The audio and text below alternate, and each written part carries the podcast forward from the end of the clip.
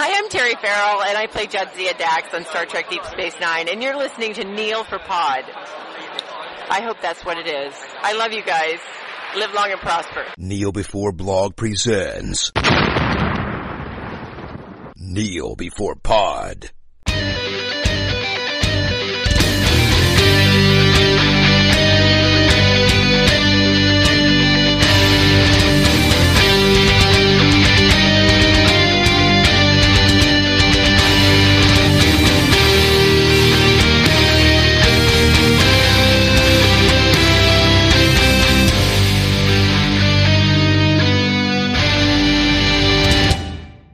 Hello and welcome to Kneel Before Pod's monthly news roundup. I'm your host Craig and I'm bringing you all the best nerdy news and trailers chat from the month of April for you to enjoy through the month of May. So consider yourselves lucky.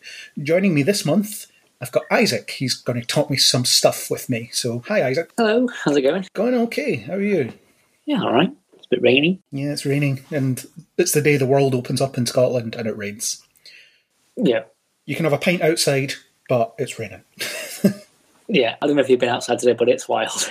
People aren't letting it stop them. Yeah, I'm not being outside today. Yeah, it's stay indoors. It's weird. Well, you know me, I stay indoors most of the time. And even when I go out, I go inside other doors. So that's the way I operate. Although I have been outside a few times with friends because of being allowed to do so. Even I get lonely. My reclusive nerdiness gets lonely sometimes. Are you ready to talk some April stuff? Yeah, let's go for it. Cool. Okay. What we'll start with is a bit of just what we've been up to, what we've been watching. If you have anything to plug, now's the time. So let's start with what have you been watching on the internet or on the television or not in the movie theatre, but in movies? Have you been watching anything worth noting? The most recent thing I saw that was worth note was probably Lupin, which was a Netflix series. It's a split series, so the first five episodes are available now, and the next five are coming at the end of the year. And it's basically like heist. You've seen anything heisty, Lupin is this character from old fiction, this gentleman burglar. And this series follows someone who's had a bit of a rough life, and that was their hero reading the books, you know, as escapism from a rough childhood. And now they've sort of honed their burglary skills, their thieving skills, their ability to plan, and their, what's the word? Not revenge, they're correcting the wrongs, like the people who wrong them throughout their adolescence. They are working through and destabilizing any crime syndicates and dodgy dealings. And yeah, so it's five episodes so far. It's really addictive. It's good because it's very, like, sometimes heist things can be overly convoluted, but this is one where they've got it at the right level of. It's impressive how they've planned out the heist, but it's obvious when you then see, you know, at the end of the episode or whatever, you see this is what they did, they did this and this. And sometimes it can be like, oh yeah, but what are the chances of distracting this laser grid with a penny or whatever? Whereas this is like, almost clever enough that anyone could do it, but obviously put that on TV. but yeah, no, so that's Lupin. Other than the major big Disney Plus stuff, that's about the newest thing I've seen. Cool. So nothing else been on the go. That's just been your whack television wise. Pretty much, yeah. Fair dues. I've actually been watching quite a lot. We'll get onto the plugging of stuff next, but I've been watching quite a few things other than the stuff I've been reviewing, which has been Falcon and Winter Soldier, which is now finished, Batwoman, The Flash, Supergirl, Superman and Lois, which is on hiatus, Black Lightning, which is on its final season. I interviewed a director that directed some episodes of Black Lightning, so that was really cool. Really cool to speak to her. She was brilliant. She had so much to say and gave me some great insight into how the process works and what goes on and how they manage to account for COVID restrictions and things like that. So worth a listen for sure. Not for me, just for her, because she talks a lot and I barely say anything, which is the perfect interview as far as I'm concerned. She had so much to say, so there's a plug for me. But I've also not been reviewing, but watching the CW reboot of Kung Fu, which is about an Asian American girl who gets caught up in this big situation where she has to fight a lot. And it's really good. It has a lot of the CW trappings. So if you don't like CW trappings, you'll hate it. But it works well with them and it's got interesting characters, good acting, and so on. That's three episodes in at the time of recording, and I've been pretty well enjoying it. I've seen the first episode of The Nevers, which is the not Joss Whedon TV series.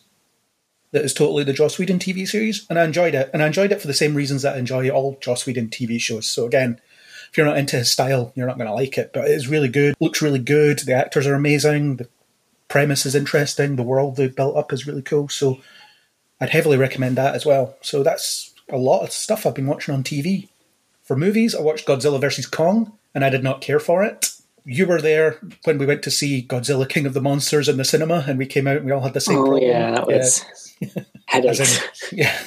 Here are long scenes of people you don't care about talking in rooms with screens in them. And there's a lot of that in this film. And there's so many characters, and none of them are really that interesting. And the action's cool, but it takes too long to get there. So I feel like with Warner Brothers, outside of the Snyder Cut, everything they've released on streaming has been just not that good. That's it. You've got Wonder Woman 1984, which was disappointing. You've got Godzilla vs. Kong, which has been disappointing. And yeah, so I don't think I want to see it in the cinema, but if they ever did a supercut whereby I could just watch all the fights for like half an hour and then leave, I'd probably do that. But I don't think they will. They make me sit through the rest of the boring story.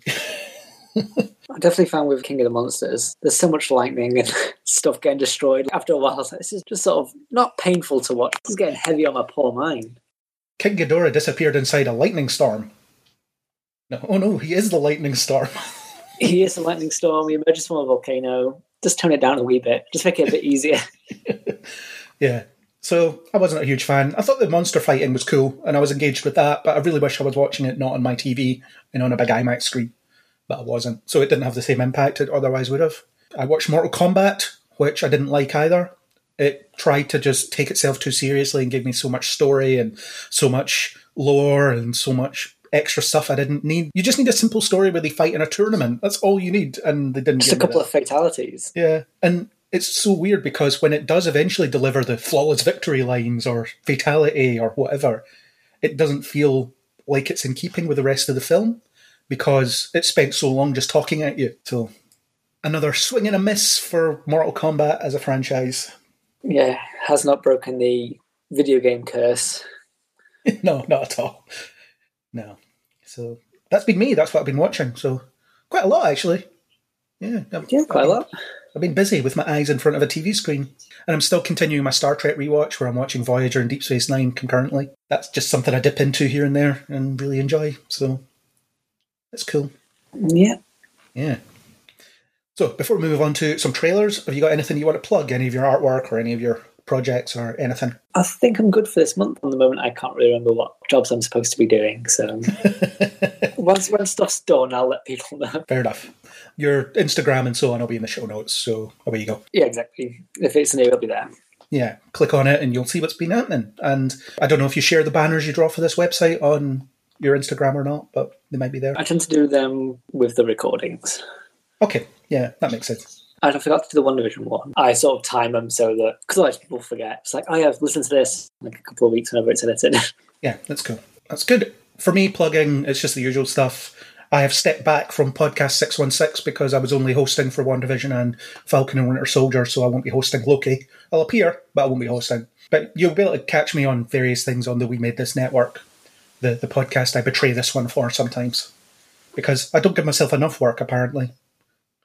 Glutton for punishment, me. yeah, spread yourself too thin and never make anything truly great. So that's the way. How dare you say that I don't make anything great? That, that hits me in where I live. Never make anything too great. yeah, have a baseline of quality. That's the way it Based goes. on equality. Even if it's low, at least you're consistent. Right, cool. Let's talk some trailers. So, first trailer I'm going to bring up is Jupiter's Legacy, the Mark Miller slash Millar universe, Miller World, Millar World adaptation of some comics that I've never read. I like the trailer. I think it looks really interesting as a premise. The visuals look amazing. The acting looks good. I'm really for this. I really want to watch it. And usually the Netflix stuff that gets dumped on Netflix, I don't get around to it. But I think I'll try and make a point of seeing this. I think it just looks quite fresh and exciting and quite iconic in a lot of ways. So I know nothing about the comics. I don't know how accurate it is, but I'm pretty amped for it. It has to be said. I don't know the source material or anything really that Mark Millar has done other than kick ass. I don't know any of the specific stuff. But this looks Yeah. again, it's kind of this cynical superhero thing. But the more the trailer went on, the more I was like, nah, not, not for me. not interested. A lot of this, oh, it's all responsibility and that. Like, I think we're reaching a point, which is the standard sort of progression of you know, we had lots of superhero movies and they're starting to question like the morality and the rules of superhero-ness, which is fine, but it's not very escapism. I quite like not thinking too much about, oh, but the world's terrible. It's like, I know, that's why I went to the movies to watch superheroes. Leave me alone for two hours. It looks lovely in terms of the kind of Justice League style six in a sort of half circle, the flying and the capes and the costumes and stuff. But the more I went on, the more I was like, I'm losing interest by the second. Well, I'll let you know what I think if and when I watch it when it appears. I think it's what the seventh of mm. May, so yeah. it's a week from the date where you'll be listening to this. So it's nearly here. So that's cool. Yeah, I'll, I'll give it a watch probably at least one episode just to see if I like it. There's quite a lot of visual iconography and I quite like that. And yeah, it is riffing on DC stuff quite heavily, I suppose. But what isn't? Even when you make original characters, they're just going to invite comparisons to the ones that you know and love, aren't they? Yeah, pretty much. Uh, all the options are kind of done with superheroes. It's a, either a cape or a mask or a armor. Yeah, there your three goes, and everyone's kind of done them. So we kind of we're aware of that now. Like we're just happy with it. Certainly, yeah. Yeah, cool. Okay, let's move on then. Star Wars: The Bad Batch, which will be almost out by the time I publish this podcast.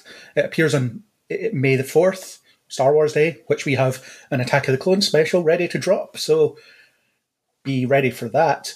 I don't know if it's a full series or whether it's one episode at a time. I don't really know, but I wasn't that fussed about this when I first heard about it because I didn't like the Bad Batch episodes of the Clone Wars. But seeing this trailer, I really like the look of it. I like that they've gone rogue in the Empire era, running away from Tarkin and so on. This scrappy group of slightly wrong clones that have different skills because they're slightly wrong clones. I like the look of it based on this trailer that they released. It's pretty decent. It's got one sort of big benefit. Watch the Clone Wars when it originally came out, and they recently did Series 7. And there was that sort of thing of, I don't want to watch like six series of a thing to go into the seventh series. Whereas this looks like you're not going to be like, oh yeah, here's some Mandalorian you need to have known about to chat to, or here's this threads of story. This is just like, oh yeah, you know the universe but there's no prior watching. You don't really need to see the Bad Batch episodes either. They basically explain it in the trailer. Here's some clones who are a bit more skilled than other ones. They all have the sort of classic there's the heavy and the sniper and the guy with the knives. It's very simple going in. It's your Call of Duty squad, isn't it? Yeah, it's your Call of Duty squad.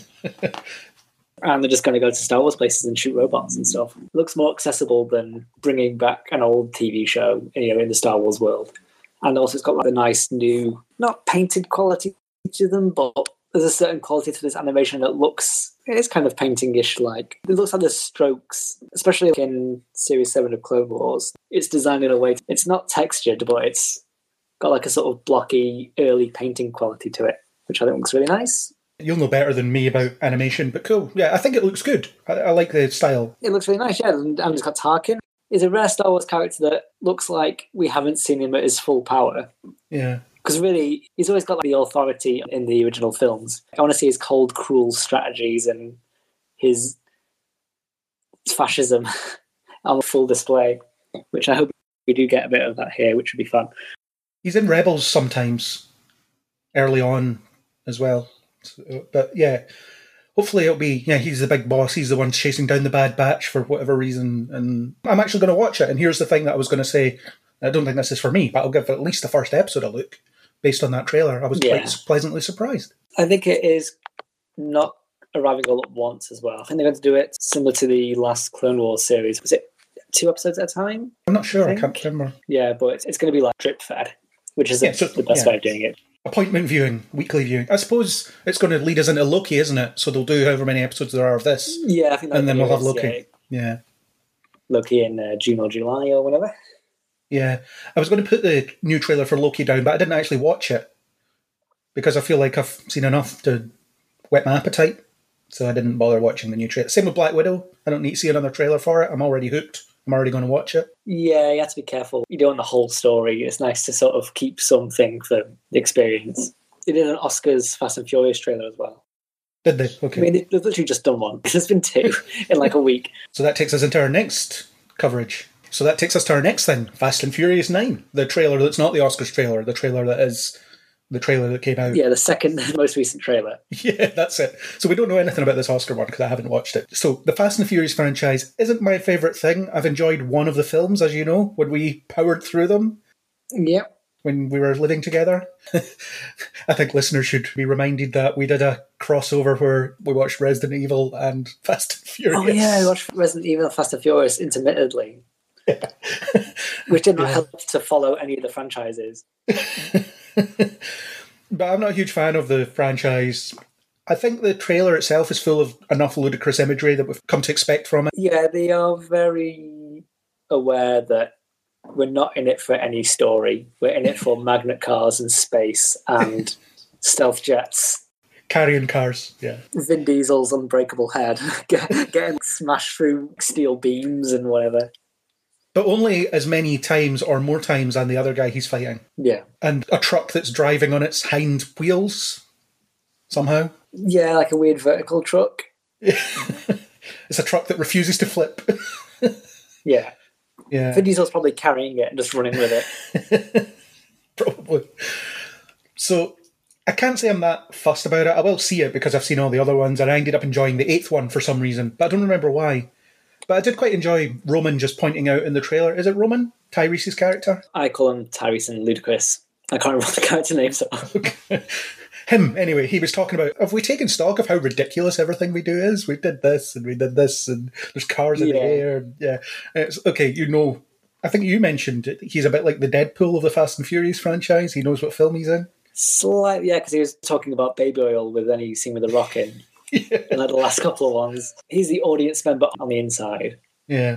I think this looks like the perfect movie to go back to the cinemas to. Yeah, we've been watching everything on our TV screens, and when I want to go back to the cinema, I want to see something so stupid and loud and 3D and IMAX and nonsense.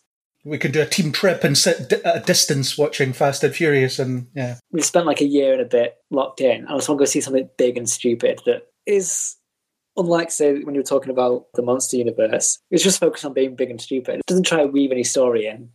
It knows it's silly. It knows it's no one believes that John Cena is Vin Diesel's brother, but it's got that right level of awareness of that it is just essentially a weird circus, and it's just how much dumb stuff can we put in a movie and have Vin Diesel be really believing in it. This is Oscar-worthy stuff for him. he thinks this is the most serious thing on the planet, and it brings a sort of joy to it. It's like when a kid's telling you a story they're really into about what they did at school, and you sort of feigning interest, but you get more interested because of their interest. It's a weird vanity project for him that has just got better and better. So I'm super looking forward to this one. let's never forget that the first film was about him trying to steal DVD players. Yeah. I think we'll find out that one of the DVD players had the binary code to Eternal Life in it or something. They'll go back to that. Vin Diesel will know something about those specific DVD players. They'll have nuclear access codes in them, or one of them contained a disc that had the, the shortcut to open any lock in the world or whatever. That's why you had to get them. Darkseid will turn up and find out that the anti-life equation was in a disc that was in one of the DVD Yeah, it'd be a disc and a DVD player. Yeah. So cool. You're excited. I'm indifferent. I think is the best word for it. I'll see it, of course, and especially if we can get a team trip. I think it'll be good if we can. Yeah, it's a great film to go and watch with a load of people who just want to be outside for a bit with people. Yeah.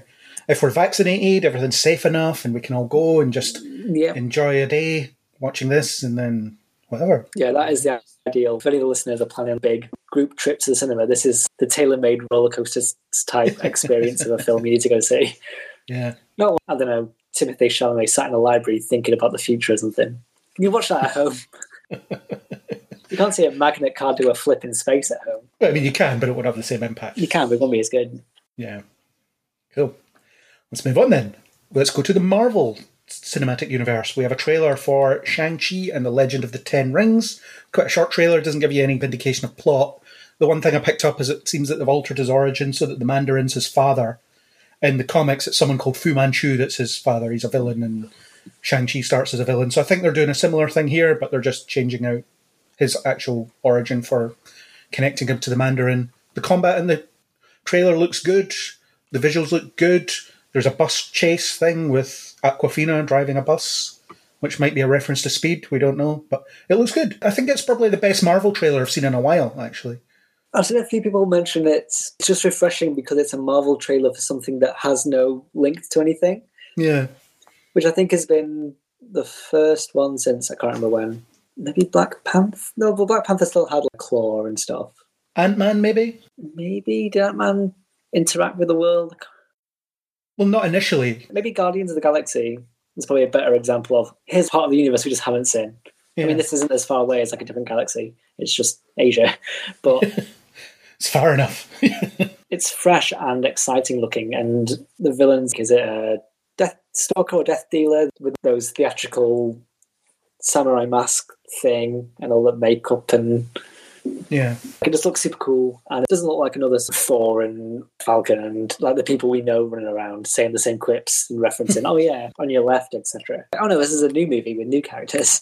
it just looks really refreshing and looks really Yeah. good. And I like that they've changed the rings to like rings around his arm rather than the rings on fingers. I'm guessing they don't want people to get mixed up with the Infinity Stones, so they've made them visually different while still making them rings. So that's a it's a different feel, different visual. Yeah, it's a, a fun new way of dealing with them. Yeah. And I'm sure they'll go into the alien spaceship crashes with these 10 power rings that do different things. They'll maybe go into that or show you how they work or something like that. I don't know. Yeah, I have no idea about the world of Shang-Chi and I'm not going to look into it too much because it's kind of more fun, especially with stuff like, like when I was watching Doctor Strange or Infinity War, where I'm not reading the material ahead of time. I want to see it in the cinema and then you get the right surprises and the right moments, then you can always read the other stuff later. I Yeah. prefer that way around and research afterwards. Enjoy the film first. Yeah, I only know bits and pieces about him from seeing him team up with the Avengers or whatever in other comics. I don't think I've read any Shang-Chi specific comics. Yeah. Maybe I have at some point, but I'm not sure. I don't really know. Yeah, it's a bit of a mystery character, which is always fun. Yeah, it's pretty cool, and the trailer looks good. So September should be able to go and see it at the cinema then. Should be, yeah, I think by then it should be uh, pretty good. So, uh, Touch wood. not Pretty good, hopefully. Yeah. See what happens.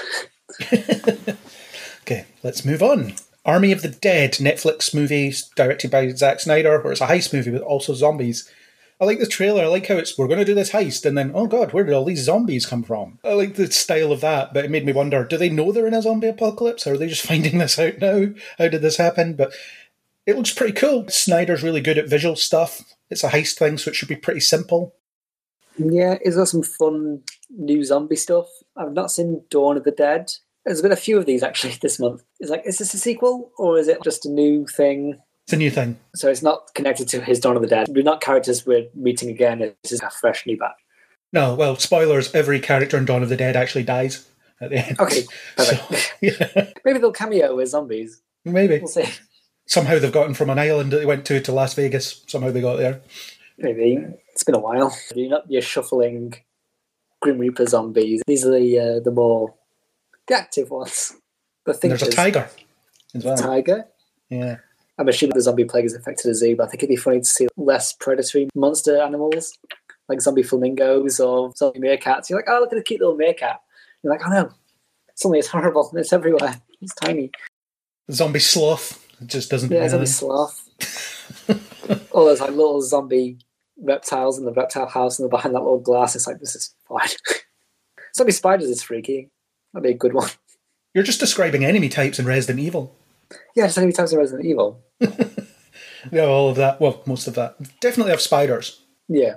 Mutant spiders. I don't think they're really zombies, but they're giant mutant spiders. So I'm going to watch this. I will definitely watch it. I think it looks really fun, and it's got Dave Batista in it. I like Dave Batista, so He's just getting himself into fun projects now. He's got a good attitude to move. He's having a laugh with it, which is always the best. yeah, decent. Okay, next up, Love, Death and Robots, which is some Netflix animated anthology thing. I haven't seen the first season, but I think it was Aaron was talking about how great it was, how much he loved it, and I've watched this trailer, and that trailer made me think I need to watch season one. This looks really good. How did I miss this? Why have I not watched it? I had to look. It was a Netflix thing. It's not like they've bought the rights after series one. This is a Netflix thing that just nobody noticed. Yeah, That looks great. looks really imaginative and looks like you've got a fair few different styles in there as well, which obviously adds to the anthology-ness. There's some more realistic looking stuff and then some more abstract stuff. Yeah. abstract stuff or like flat stuff. And I don't know if there's like a top pick of the month. But I think this is the thing that looks the most exciting, or at least the most new from what we've got. And season one's there, so you can see. And season one's there, so I can watch it. Oh, I might forget, but I'll try not to forget. Try not to forget. Just take a note. Yeah. Okay, next up. on Hulu, or I think it's going to be on Disney Plus as well, over here anyway. Modoc. I don't like this. It looks like an extended Robot Chicken sketch. Me and Kat talked about the first clip of it last month, and I wasn't fussed. I didn't like it at all. I think it looks terrible. It looks like it's from the Robot Chicken era. Yeah, It looks really out of date. I know it's not. It's Patton Oswalt, and he's fairly funny. And it's like it's taking a supervillain and put him in like a domestic thing. We have like, I know it's John Hammer's Iron Man and all this stuff. Watching, it, I was like, oh, I just feel so weird and naughties and early Family Guy in that era. It's like, ugh. yeah. I used to like that sort of stuff, but I've kind of grown out of it a bit. yeah, same. It's not, as, not in high school anymore. It's not as cool. Yeah. Oh, so we're not too fussed about that. Fair dues. So, yeah. Next trailer is The Hitman's Wife's Bodyguard. You've got Ryan Reynolds, you've got Samuel Jackson, you've got Salma Hayek. I think it looks pretty good.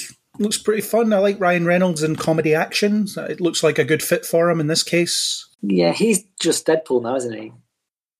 I think he's always been Deadpool, to be honest. Yeah, I'm wondering if he's ever going to want to do something where he's not just the Deadpool of the film. If it works for him, why not? cemented it in, and I'm getting a little bored. And again, this is another thing of was there a Hitman's Bodyguard? Yeah, I actually didn't research whether this is a sequel or not, but there is the Hitman's Bodyguard, which I don't remember liking that much. Another on my long list of is this a sequel or not? I was watching it, I was like, yeah, I don't really care. It's just Ryan Reynolds doing his Deadpool stuff and Samuel Jackson doing his Samuel Jackson stuff. My perception of what I'll go and see in the cinema is probably slightly coloured by the fact that I have an unlimited card that doesn't cost me any money to go and see these things, really. It just costs me time, so I end up going to see more than I would. I probably wouldn't pay for something like this, to be honest, but it looks okay to while away an afternoon where it doesn't cost me a thing. Like back in the days of just watching what was on TV. If it was on at like nine on like Channel Four or something, there's nothing else on. I'll leave it on. That's kind of the, the quality of this movie. That That'll do. I'll put this on for now and have my tea to this. And if I go on my phone after like half an hour, that's fine. I've not really missed anything. Fair dudes. So the last trailer, it's not really a trailer, it's a clip from Ghostbusters Afterlife, which introduced Mini-Pufts, Yeah, which is the Baby Yoda of Stay Puft Marshmallow Man. yeah. Baby Yoda Yeah. iconography. Yeah, I'm sure I'm going to love this because I love the Ghostbusters movies and it looks really good based on the actual trailer that we've got. But does everything need a Baby Yoda? Does everything need a minion? Does everything need one of those little critters that you can sell to kids? I guess it does. Paul Rudd's a good choice to interact with this. he always makes everything kind of fun. If you're going to have, uh, yeah, Baby Yoda, Stay Puft Marshmallow Man, at least you got Paul Rudd bouncing off that, so that makes it a bit interesting. This is on my long list of movies that I've forgotten about, like Quiet Place 2 and other ones where eventually this might come out, or I might just see it on like a DVD shelf in like CEX or something. I'm like, oh yeah, they made another Ghostbusters. That happened, yeah. Obviously, the pandemic hasn't helped a lot of these films by them being shelved and no one really talking about them. So Yeah. they have to start again in terms of hype. it's difficult to get as excited as I used to be able to until things aren't pushed back as much. Because even now, like say hmm. Shang Chi, like in September, it's like, well, we'll see, we'll see what happens in September. I ho- I hope so. I'm hoping we can see Black Widow in July first, and yeah. So yeah, this it's a fine clip. It, it got the sort of right reaction that you know, oh yeah, it's, it's still quite light-hearted and it's not too serious and it's not totally forgetting its past, but it's hopefully not going to be as heavy on that as because obviously I think that was a bit of a problem with Take the Call. Who are you going to call the third one? Which is just the first one again, and I think I'll keep it sort of fresh and newish enough to not be just a remake. You'll still see, you know, Slimer and etc. and all them. I haven't actually seen the reboot or whatever it is now because I, I don't really like Paul Feig films, so I didn't really bother watching it. It's all right. It's a one-time watch. We're like, yeah, that's about as as much as I expected this movie to be. It killed a couple hours. Now moving on. Fair play. I'm looking forward to this. I love the first two Ghostbusters films for sure.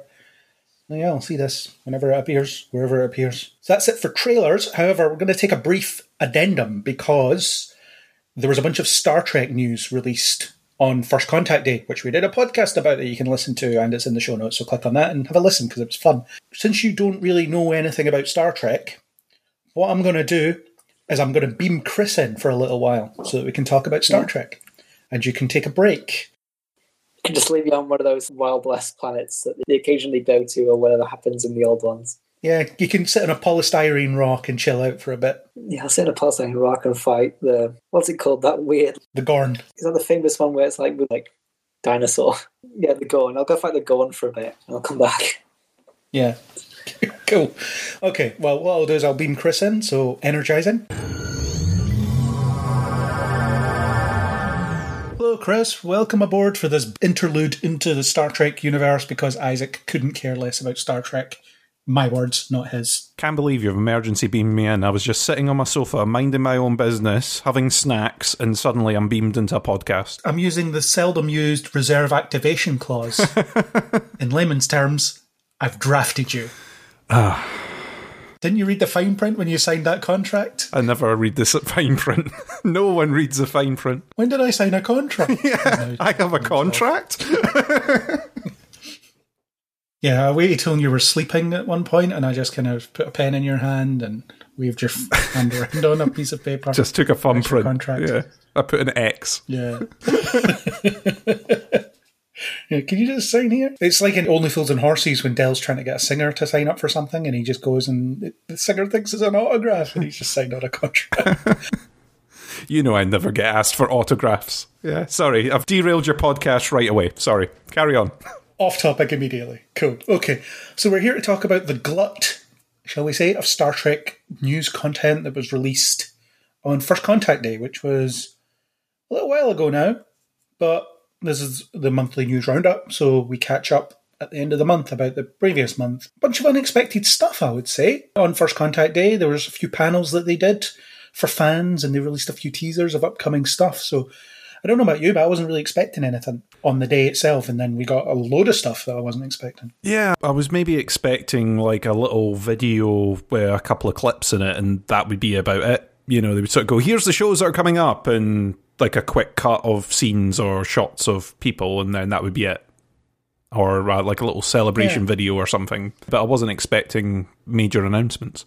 No, me either. But let's get started with the Picard teaser. So we got a teaser for season two.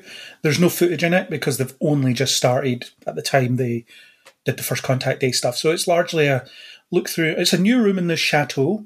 So it's his library by the looks of things as opposed to his study. Picard has a lot of rooms, it seems. That's what we're finding out here. Maybe every season we'll get a look into a different room of the chateau till eventually we're in his bathroom or something, which we don't want.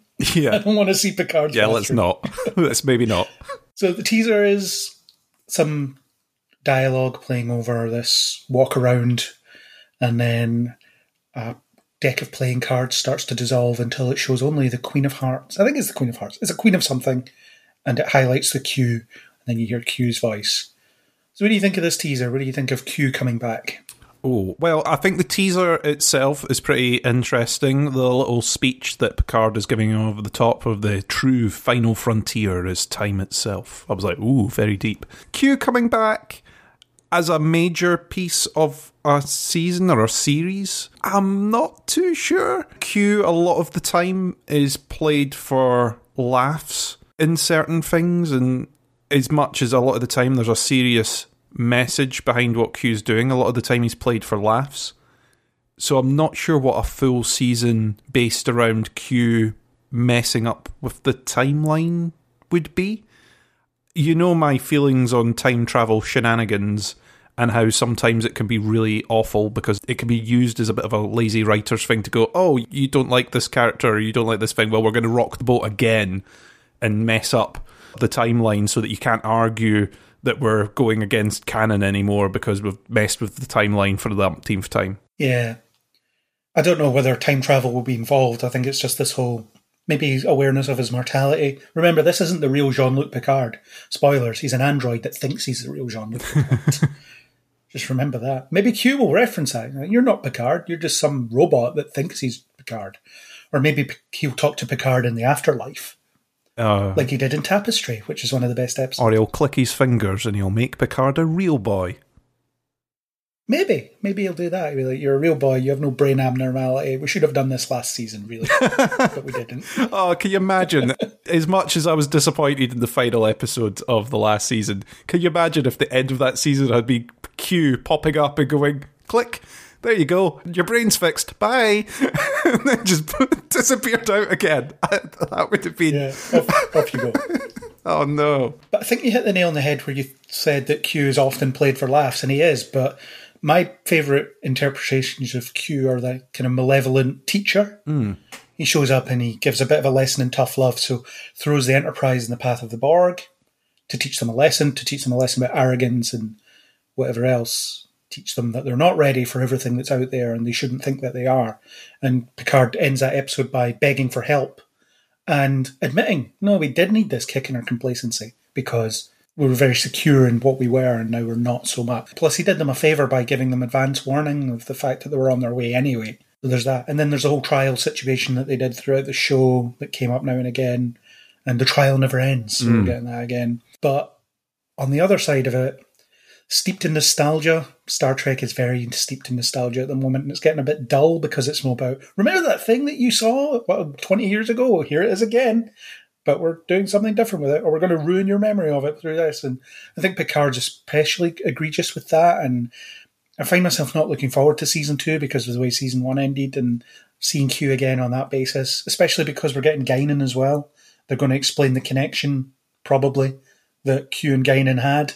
And I don't need the answer to that question because I'm okay with some mysteries remaining mysteries forever because it's more fun to talk about them. Do we need to know why the Klingons don't have ridges anymore? No. or the, why they suddenly have ridges in the 24th century? No, we don't. We don't need to know. They explain it perfectly in Deep Space Nine when Worf says, "We don't discuss it with outsiders." Yeah, exactly. Some mysteries are best left untouched because is any answer going to be satisfactory? I don't know. I would need to do a tally chart of how many times there's been big long mysteries in TV shows or movies and when they've come to the answer it's been a massive disappointment or what you've built up in your head to possibly explain it is better than what they come up with. I don't need that. I really don't need it. And the hint that it's about time or changing decisions, or you know, it could be one of those ones where it's Q going, "Oh, if you could go back and not do this thing, would you do it?" Oh, let's go back and see what would happen if you had done this differently, and then throwing it into kind of an alternate timeline thing. Maybe it might be that it's resolved by the end of the season where it's uh oh well that's what could have been oh you realize that that would have been a bad thing to change okay well there you go but that's what would normally be a Q episode turned into an entire season's worth of television and I'm not really for that. It's almost fun for the actors and it's fun for the writers because the actors get to play an alternate version of a character they've been doing where they suddenly flip them and make them evil or depressed or, or they're no longer the family man they're now a man about town and they get to do that and they normally feel, oh, this is great. I feel liberated in being able to go off and do this. But for people who are fans of the original versions of the characters, it's just massively annoying. It's only because of the way that they've worded this, and it might be a massive false lead that they've put over the top of this. Because they've mentioned time, they've mentioned what could have been. And like you say, they've thrown in the trial as well. It's another trial, or the trial never ends. It's picking up on where he left off. So I don't know. It's such a short teaser it's all it simply said is that Q's coming back this season. There's going to be time travel involved potentially, or alternate realities involved potentially. I don't think we can judge it too much. I always prefer to judge what's been on screen, but considering the way they left me kind of disappointed at the end of the last season, I'm not holding my breath too much. Yeah, and the thing you described there is tapestry. That's what you described. he gets to change a decision, and then it plays out like in his life differently. So that's what you've just Uh, described. yeah, I was trying to remember the name of the described something they episode. Yeah. I've, I've described something that they've done, and now they're going to try and spit it out into an entire season's worth. Did they do one like that on Voyager as well? I can't remember. I don't think they did. Voyager's had a bunch of sort of alternate reality reset button Hmm. type things. So yeah, they've, they've done variations on it. There's one where Harry Kim woke up on Earth and things like that. So yeah, they did a few of those over there. And Deep Space Nine had some of them to an extent. They've all done it really, except Discovery yet. But let's get on to Discovery. Why not? Picard teaser is what it is. It's very short. Discovery teaser seems to herald another apocalyptic event that they've got to deal with, and I'm just done with it. Every season. Can we have one season without an apocalypse, please? I mean, in Buffy, it was a joke that they dealt with apocalypses once or twice a year. Come to Sunnydale, you have to learn the plural of the word apocalypse, which is weird because there should only be one because it's the end of the world. But there's another thing that's threatening all life as we know it, and the only people that can stop it are the plucky Discovery crew and Michael Burnham, because how did the universe manage without her? And I don't hate Discovery and I don't hate Michael Burnham. I think Discovery's good and I think she's a good character as well. I just don't like this everything is at stake mentality. And I want to just drink in some science fiction stories that don't involve saving the entire universe from imminent destruction. Yeah, you can have a smaller scale story or smaller scale threat that's still worthy of a season's worth of television. I don't know. Are we, are we going to go with the word apocalypse? I think apocalypse is a good thing for apocalypses. Yeah. but yeah, the multiple apocalypse that we've had in Discovery. I mean, it seems like one of those ones that for when they decide that the Discovery is finally done, the final thing is going to be it turns out that we need to blow up Discovery in order to stop all these apocalypses happening because it just keeps following the ship. Why do these things keep following the ship? Oh, it's because of the mushroom drive. Okay, well, we'll blow up the ship and it'll undo all the terrible apocalypses that we've caused. Something like that. Why do these things keep following them around? Why does it need to be a big. It kind of seems a bit too similar to last season, where it's something that's expanding out from a central point and causing problems. Yeah. And they did well in subverting expectations last season. It came down to a very good sort of Star Trek telling of it's a distressed child that's causing this. It's not someone with a doomsday machine or anything like that. That was such a good explanation. And then I'm like, oh, you're doing another one? Okay, well, how are you going to explain this one? Is this one now the person with the doomsday machine? You did that last season. You're telling the same thing again. And all it'll be, from the looks of this teaser anyway, it's there's a blast wave coming out the way they'll go, well, we can't fly through the blast wave. And then someone will go, well, good news. We've got a ship that can jump into the middle and find out what's happening. Or we're in three dimensional space and don't have to go through it. yeah, we could go above it. Let's say Relatively this field is spherical in nature and expanding out, then you can't go over the top of it, maybe. Let's. The head can. But yeah, I'm with you. I like a lot of the characters that are on this crew. I want to see them tackling different things. I don't want it to be everything is on the line, the whole universe is about to be wiped out storytelling. I don't need them to have that threat all the time. Maybe this is setting off a little bit later than the season finale because it seems like they've had really bum luck if they're just moving from one apocalypse to the next because they kind of did a little bit of that in the last season where it was like, oh my god, first of all we had this, and then we had this, and then we had this. Then we all decided that we wanted to go to the future to try and save all of mankind. And now when we arrive here, it turns out that the whole place is turned upside down. If the next thing is that they've just solved one thing and suddenly another strikes up, I just feel really sorry for this crew. An unlucky bunch.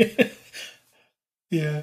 Crazy. And it's possible that this is just a one or two episode threat that they'll deal with mm. and get on with the season. But we've both been watching 90s Star Trek, and I don't want to be one of those fans where new Trek is crap and old Trek is the best. I'm not one of those fans, and I believe that there's room for all, and I'm optimistic about the show, and I enjoy the show, and whatever else. It's just there are things about it that annoy me. And looking back at 90s stuff, I think we're missing those stories of ship goes to planet, thing happens and it's interesting. Or ship encounters anomaly or other ship or whatever and has to deal with crisis. And those kind of stories are lost on us in Discovery. We don't really have them. You got a bit of that at the start of season three with let's check in on Earth and see what they're up to. We'll solve a problem over there. Let's check in on Trill. We'll solve a problem over there, and so on. But they move away from that pretty quickly, and the episodes still feel a bit perfunctory in a way because it's just this. Well, we're here now and we're just going to solve all this problem in like 40 minutes and it's going to tie into this big thing and it feels like it's a stop off on our way to mm. something else rather than being this is occupying our full attention sort of thing. Whereas if you look at an episode of voyager or whatever this is our problem. Our attention is entirely focused on this problem and it's the be all and end all of our lives right now. That episodic structure is something that's missing and they don't have 22 episodes 25 episodes 26 episodes whatever it is to give you those single standalone if you don't watch this episode, it doesn't really impact you too much because you don't need to know anything about what happens here. So, since they don't have that, I- feel like it's missing something. Yeah, I'm definitely with you. I do kind of miss with Discovery that kind of we are escorting a cargo ship between this planet and this planet and en route. Oh, Captain, we're getting an emergency hail, someone's in trouble. Let's go and investigate and help them out. That kind of storytelling where you get a little one off that's a really interesting episode. We're receiving a distress call. Oh, how's this related to the burn? Yeah. Does it have to be? Yeah, and that's and then by the end of the episode, I mean, if it was Discovery, it would be by the end of it they happen to be carrying something that has a signal or a black box that tells you more about the burn. That's the way it would have ended up. Yeah. it would have ended up uh, going, and you don't even get the kind of B plot that you used to get out of Star Trek as well. And I know some of them could be as cheesy as hell.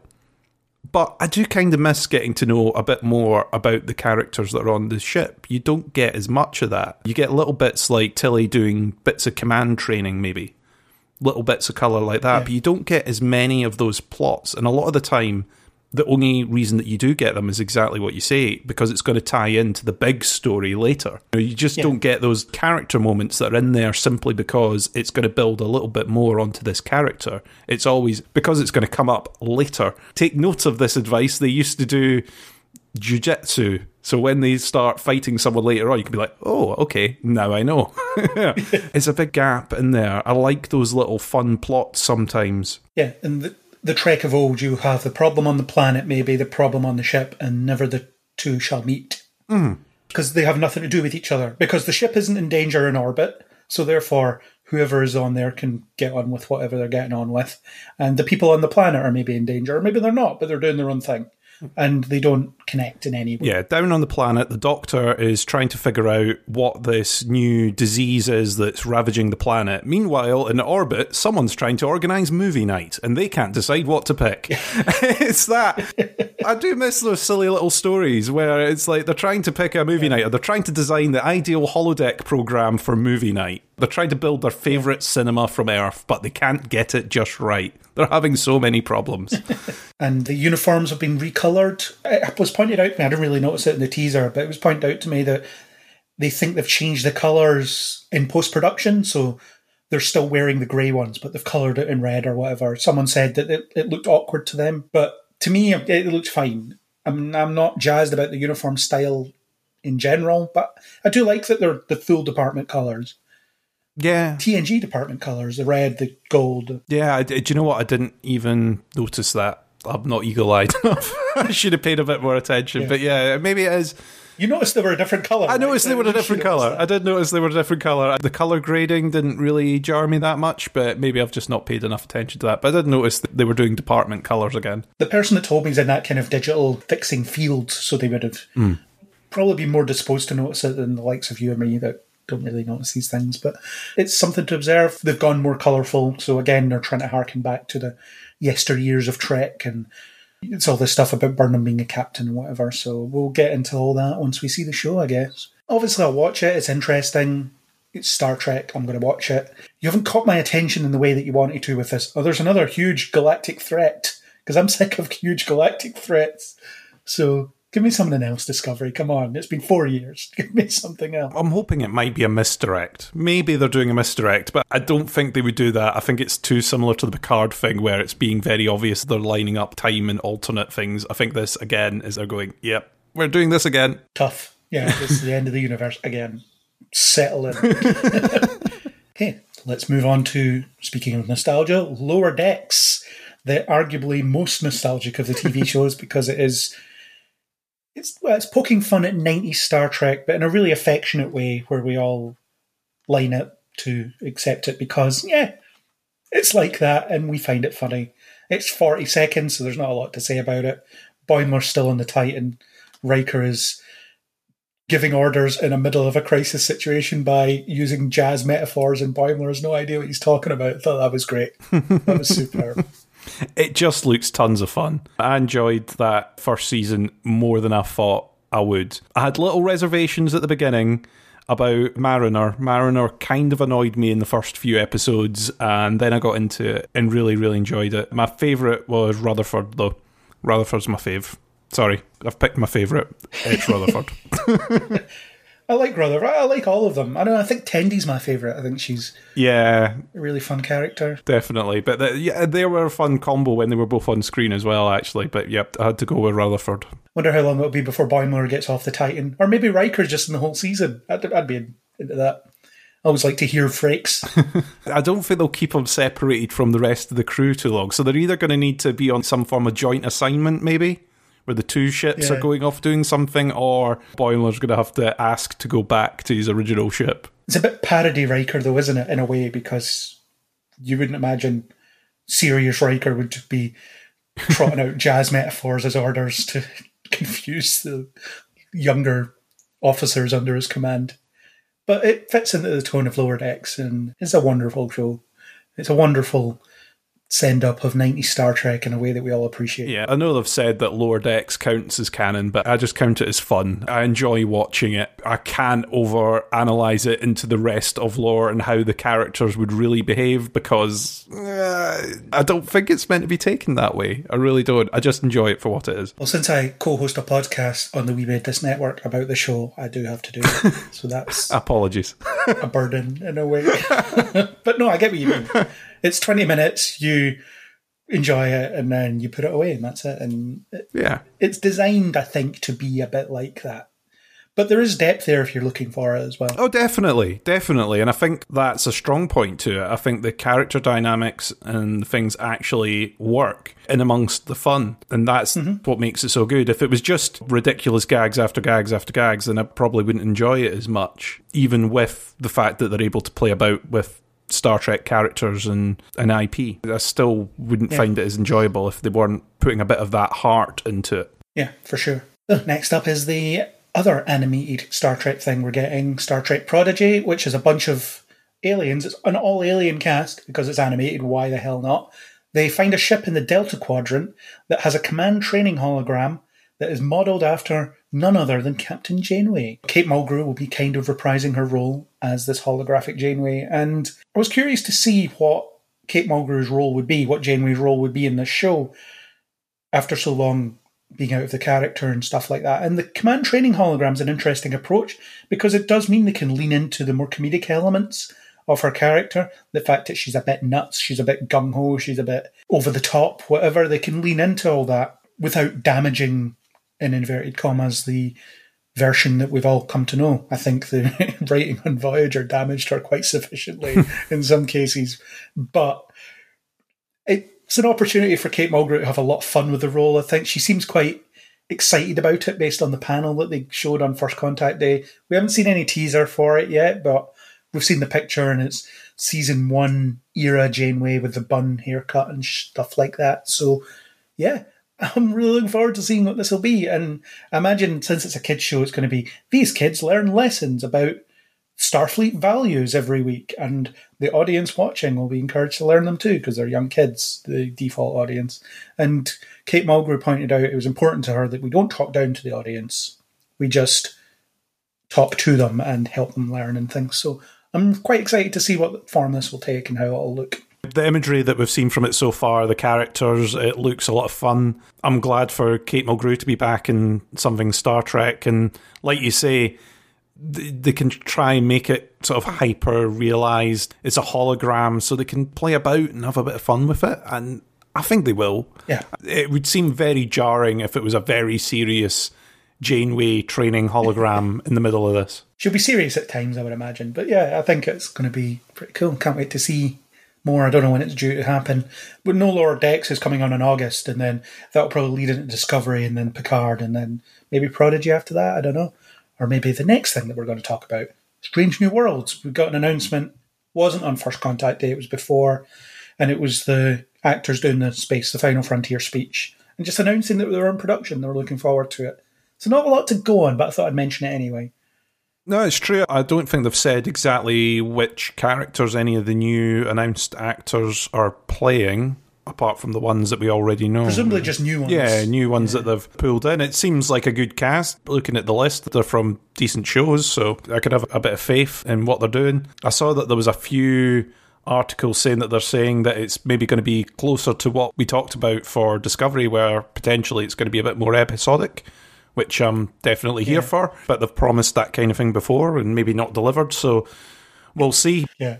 Manage your expectations. Yeah. Exactly. I mean, I've got a lot, a lot of hope. I'm building this up so much in my head, this show, because we saw them at, is it Destination Star Trek it was called in Birmingham? Is it Destination Star Yeah. Trek? Yeah. Yeah.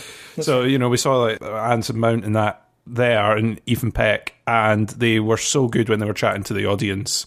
They wax lyrical about their experience in Star Trek and what they would hope if they got at that point a series because it wasn't announced at that point. And I sat in that audience going, I want you to get a show. I want to commission your show. Take my money now. you know, you know, you have my trust. Give us more nostalgia. I want to see the Enterprise. again. Exactly. Give us the nostalgia. Give us that show. And maybe this is going to fill that bracket. I'm totally up for this show. So let's see what happens. Yeah. And they've not said anything at the moment that's put me off. Until you actually see it, until you get to the very end of the series, you can't judge it. I know that's kind of not our job on this particular podcast, but it's difficult to judge at this point. yeah. Sure. Yeah, but amped for it for sure. But speaking of managing expectations, Paramount announced that they're going to be releasing a new Star Trek movie in June 2023 that may or may not be related to the Kalinda Vasquez one that we discussed, well, me and Kat discussed last month. May or may not be the Noah Hawley project that may or may not be happening. There's been about six things they've announced for Star Trek, and I'm at the point when they announce a release date, I'm like, eh, is this really going to happen? Probably not. I'm not going to get too amped about this yet because it's probably going to get pushed back. It's going to get cancelled. Someone will move on. Someone will get fired. They'll find out someone's a deviant and they can't work with them anymore. Any number of things will get in the way of this. I'm sure of it. And it just seems like they keep taking us for a ride on the movie side of things. And I'm kind of a bit sick of it, to be honest.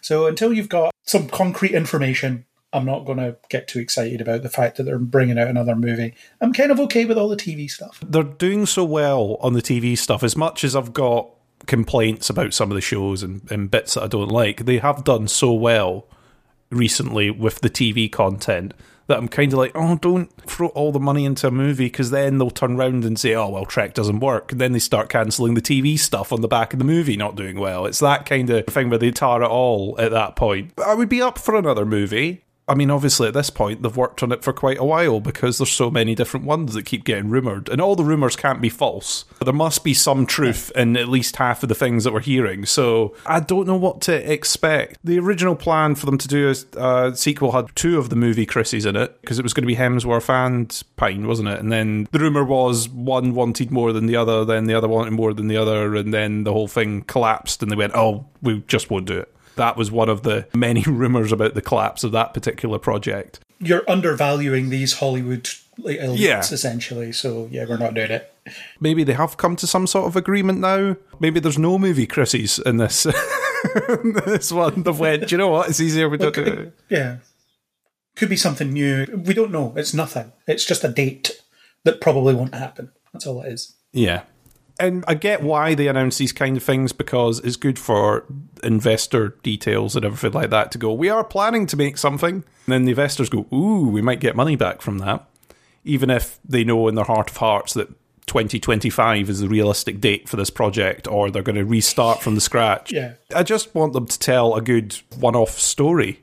I don't even necessarily Yeah. need for it to be a follow up to the Chris Pine trek. I don't need it to be a follow up to that. It can just be a good standalone Starfleet based movie. I'd be absolutely fine I'd love to see that cast again, actually. I would like to see the cast because I think it was a good cast, but if they're too tied to story or they can't get the actual cast back due to whatever logistics they've got going on or whatever negotiations are taking place, I'd happily sit through a random crew that we've maybe not seen before in that universe doing something interesting without being too tied up in the lore of the Enterprise or crew members of the Enterprise where they can't maneuver anything because they're like, oh, well, we can't do this because that'll contradict this, and we can't do that because it'll contradict that.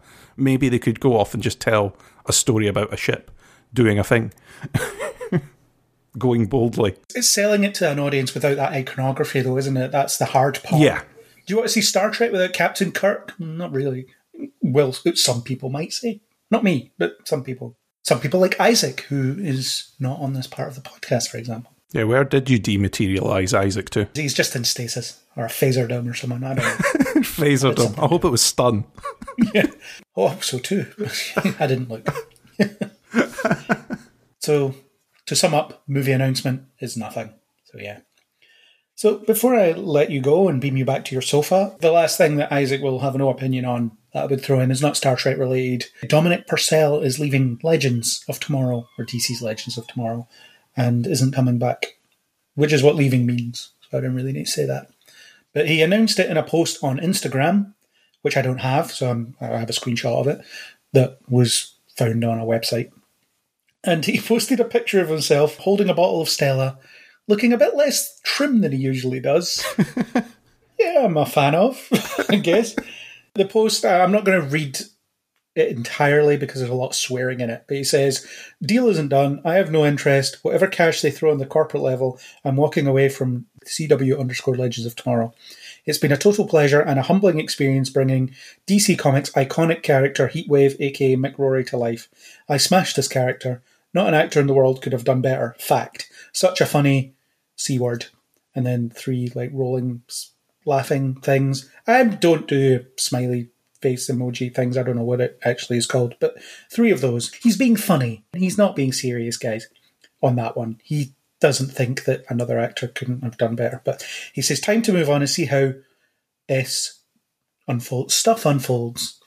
Caity Lotz, Nick Zano, look after the kids coming through. They need education. They are a number. Teach them not to rely on loyalty from the studio. The studio does not care. The actor's work ethic and talent must give them the confidence to question authority. Much love to all. It's not lost on me how very fortunate I am. Actors hit me up on DM. And he sort of recanted some of it a couple of days later, not by denying that he meant what he said, but more chill out, guys. I'm just leaving the show, whatever. Hmm. I don't care. Just don't get so worked up. So he's leaving, which is a bit of a shame because he's one of the funnier characters in it. But it just seems like the revolving door is getting to him. And the whole studio don't care thing is interesting because obviously we'll never know the behind the scenes stuff on a lot of these shows and what goes on. But we do know that Brandon Routh was kicked off the show against his will. Yeah, totally. I mean, obviously, we're never going to know exactly what's going on behind the scenes on these shows, but this is, like you say, the second person who's kind of put out a bit of a statement going, I am not happy with the fact that I'm leaving or the, the fact that I've been bumped from this show. He actually put out a second statement. He deleted the original statement that was full of swear words. Yeah. He did a retracted version without the swear words, which was a lot more about the experience with the cast and having a great time doing the show. And then he deleted that statement and then just put up the one going, I don't know what everyone's getting so concerned about. I've got to say, if I'm sending out a pit when I finally leave my job, maybe that's a similar picture that I can recreate. Me sitting at my desk, big bottle of beer, belly out. It work. He's given us leaving goals, if anything. All the food they ate on the show clearly caught up. Definitely. All that food was real. He, he enjoyed it. Not body shaming him. I'm impressed. Give the big guy some love. Yeah. Just literally Fair play to him. on a CW show, no less. Yeah, I mean, he's there for the rest of us humans who can never aspire to be a lead in a CW show. I really enjoyed Mick as a character, and it seems a shame to have another one of the original characters gone. You sort of go, oh, it's all breaking apart. But we always talk on this podcast about the need for concise storytelling or decent story. And again, you sit and you look and you go, well, what else can they do with Mick? What can they play on? He's had a lot of great storylines through the show, sort of reconnecting with his family, going back into his past and what led him down the path that he was on. And Coming an author. yeah, becoming an author and, and then embracing the fact that he was that author after hiding it for so long. He then embraces it. Yeah. You do so many things with that character, and then you go, right, what naturally do you do next? If you're the writer and you're sitting in the writing room, and you've got this revolving door so far, and he's still there, what do you do with him this season? What do you do with him next season? Because what they're really looking at is what do we do with this character in the next season? Oh, oh, uh, oh, we don't really have a story for him. Oh, well, we'll we'll scrape something together. Maybe that's not the service that you want for a character. The difference is he wanted to leave. It's his decision. So it seems like they would have kept him. Hmm. And they're trying to keep him maybe. But in the case of Brandon Routh, they were like, nah, take your misses and get out. And that was it. Whereas in this case, it seems that, yeah, he's up for just packing it in himself for whatever reason. Which is, yeah, fine by him. That's up to him. I get the impression he's maybe had a bit of a bad experience, but I don't know. Maybe he's just being funny. Yeah, it could be. Is it a negotiation tactic? You announce that you're going, fans outpour going, oh, you shouldn't go. It's ridiculous the way they're treating you. Oh, right, fine, I'll stay for another season. Give me more money. I don't know. Don't know. Doesn't seem like it, but I don't know. I, I don't work on the show. Yeah, we don't know. Ultimately, I think it's a shame that he's not going to be on the show anymore because I do like the character. But if there's nothing there for it, I don't know what else they can do with him. That's the thing. I don't like seeing characters just floating about for the sake of it. I want them to actually have a bit of story. I, I want to get a bit of background into them because sometimes it's nice to have the comfort blanket characters there where you go, oh, I know how they're going to react to this, and he's fun on screen. That's the whole thing about Legends is it's a lot of fun to watch because of how mm-hmm. he acts as a foil a lot of the time to the other characters. He's more of a sod it that'll do kind of character rather than we've got to get everything perfect. So yeah, that voice will be lost. Yeah, and by the time you listen to this podcast, Legends will be out. It'll have returned. It returns on the third of May or second of May on the CW, so it'll be back, and reviews will be on the website, of course, because I've reviewed every other episode of it, so that's still going to be happening. There we go. That's us made it way through the short addendum list of stuff that Isaac has no interest in. so I can beam you back to your sofa, and then we can go back to the other stuff that Isaac has no interest in. So thanks for showing up for this small, not so small interlude. Much appreciated. Thanks very much for having me. Okay, thanks, Chris, for putting up with the fact that I just beamed you off your sofa without you expecting it and made you talk about Star Trek. That's what the contract is. One day you'll just be plucked out of the ether just to talk about Fast and Furious or something like that. You won't have any choice in the matter. Yep. Yeah, so let's go over to the Marvel universe. I was going to say cinematic universe, but one of the entries has nothing to do with the Marvel cinematic universe, so it's slightly inaccurate. Let's start with Secret Invasion.